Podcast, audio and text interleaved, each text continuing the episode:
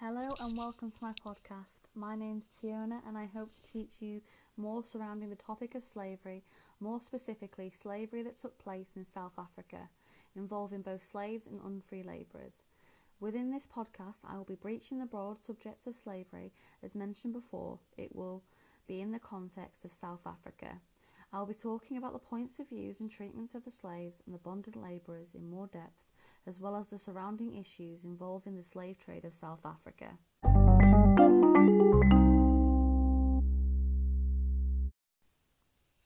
Slavery is a broad subject with many elements surrounding the study of it.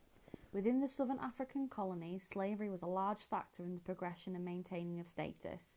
Within this period of time, many of the slaves of this period were born into slavery. Something that was very common is any slaves that had children were instantly the property of their owner, or their master as they were often referred to by many of their slaves. Katie Jacobs was freed at the age of 19 from her servitude that she was born into. After being born on a farm owned by her colonial master to a mother and father who were both slaves, she was then expected to start work from a young age. This was co- common for the lives of many children that were born into slavery no opportunity of freedom, born into a life of servitude. Many of the children born into slavery were forced from their families, given to ma- other masters.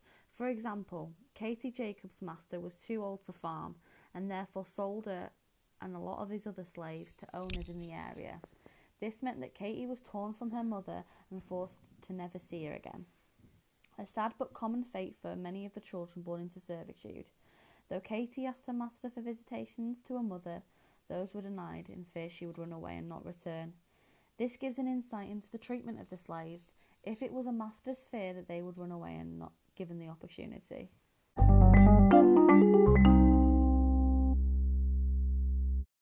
With slavery comes guilt, and that is something that can be seen with the British government under Queen Victoria ruling that slaves be emancipated from their servitude in 1833. Many of the slaves in South Africa were affected, Katie Jacobs, a slave of that time, also expressed details of her emancipation, saying, Nevertheless, my old father died in slavery, and so did not live to enjoy the God given freedom which is the right of every human being.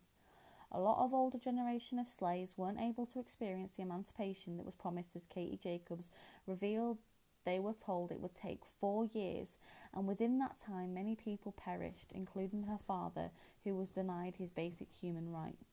The owners of South African slaves weren't happy at the emancipation of their slaves, as no longer were they in receipt of free labour, instead, they now had to pay them a wage. The colonies relied on this free labour as the foundations of their prosperity. Therefore, a lot of the white masters were frustrated and angry at the British government's actions. Before 1834, farmers relied on the work from slave labour, and therefore a work shortage was imminent, meaning the labour gap had to be filled. This was a big issue for the ex masters as they were now on the look for cheap labour. This is where the importation of workers from Asia came in handy, as I'm now going to discuss the Chinese indentured workers that travelled from South Asia to South Africa.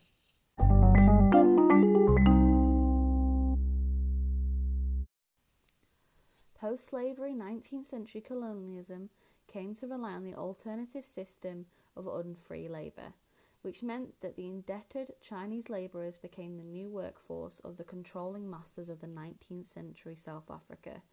Unlike the slaves before the abolition, these Chinese workers were paid a wage for a fixed period of time and then they were free to switch positions. These labourers were signed into a contract with ex slave master employers, however, they could buy their contract out but with those low wages, it was highly unlikely that many labourers did so, meaning they were forced to endure conditions that weren't of a good nature. Many factors that slaves endured, indebted workers also endured. Number one, transportation to their new work environment. Much like the slaves who were transported overseas, so were the indebted workers. Two, high level of control exerted by their employers. Much like the slaves who had their lives controlled, so did the Chinese workers the only difference being these workers were paid for their time and had the opportunity to leave and seek betterment once their employment was finished. The importation of around 64,000 Chinese to South Africa was predominantly seen by their employment in the gold mines. The, these gold mine owners brought the Chinese over to South Africa with the need of rejuvenating the gold mine and making it more prosperous, as the South African economy required significant re- redevelopment in the aftermath of the war. Under the unionist, unionist government, these Chinese workers were recruited to South Africa to fill temporarily the gap in the labour supply. Other British colonies previously had, had also used indebted Asian labourers, but as the Transvaal Ordinance of 1904 outlined, harsher conditions prevailed for the Chinese mine labourers in Transvaal. For example, they could not leave the mines without permission. They had no legal protection in South Africa, which left them vulnerable under the influence of their white employers. They weren't able to stay in the country once their employment was finished and went back home to China after their term employment was terminated. They had no social interaction with the local people due to stigma and prejudice.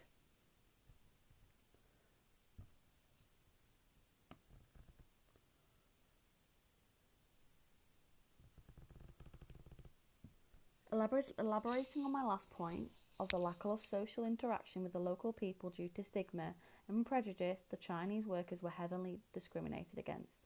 The trade unions accused the Chinese of stealing jobs and undermining the skills of white workers in South Africa. Therefore, the locals were against the Chinese workers. Even the British politicians were extremely prejudiced against them, with them referring them to as the scum of China, and that was on both sides of the political parties.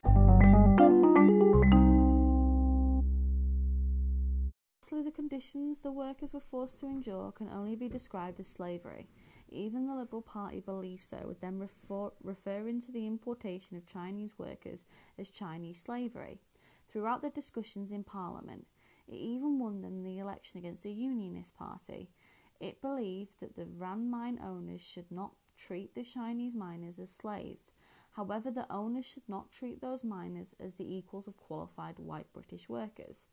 The Chinese workers were forced to endure long hours for low paid wage and were given no security in their position, simply being used to secure the mine's prosperity and opening the opportunities for the white skilled workers to be able to come in and take their place when the hard work was complete.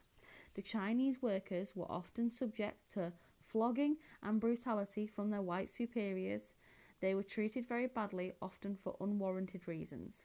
However, with these poorly treated labourers did not have the same rights as the free subjects of the empire. They were not slaves that the liberals or the other opponents of the importation claimed.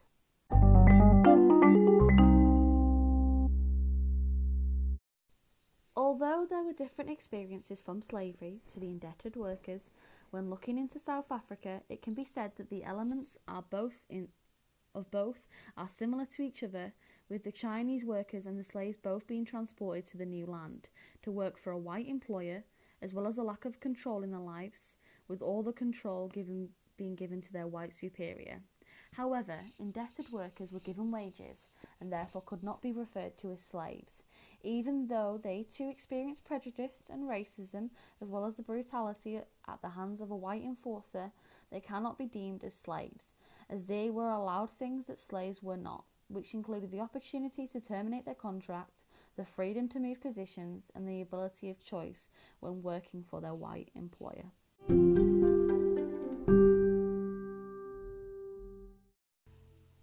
Thank you for taking the time to listen to my podcast.